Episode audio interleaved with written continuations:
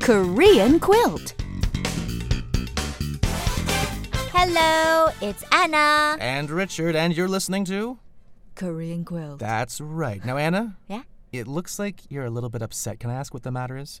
Ah, well, I don't know. Come on, what do you mean? You get nothing? Nothing's the matter? Well, uh, What are you rehearsing for something? Come on, what's wrong? mm, I- Anyway, Jesus, she won't talk. Anyway, we're going to be looking at a couple of phrases today. The first has to do with Anna's problems, Mm-hmm. which is 뭐가 문제예요? Which translates quite literally to what's the problem? So let's try it a little bit slower so we can hear it first. uh, okay. 뭐가 문제예요? Right. 뭐가 문제예요? 뭐가 문제예요? 뭐가 문제예요?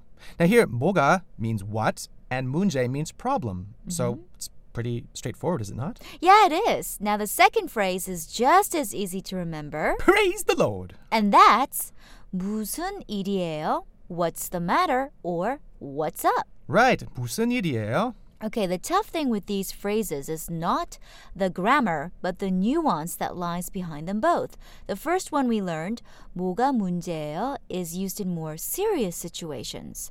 The second one, 무슨 일이에요, is used more when asking when something looks a little bit out of the ordinary. As always, Anna, a beautiful explanation. So remember those, everyone.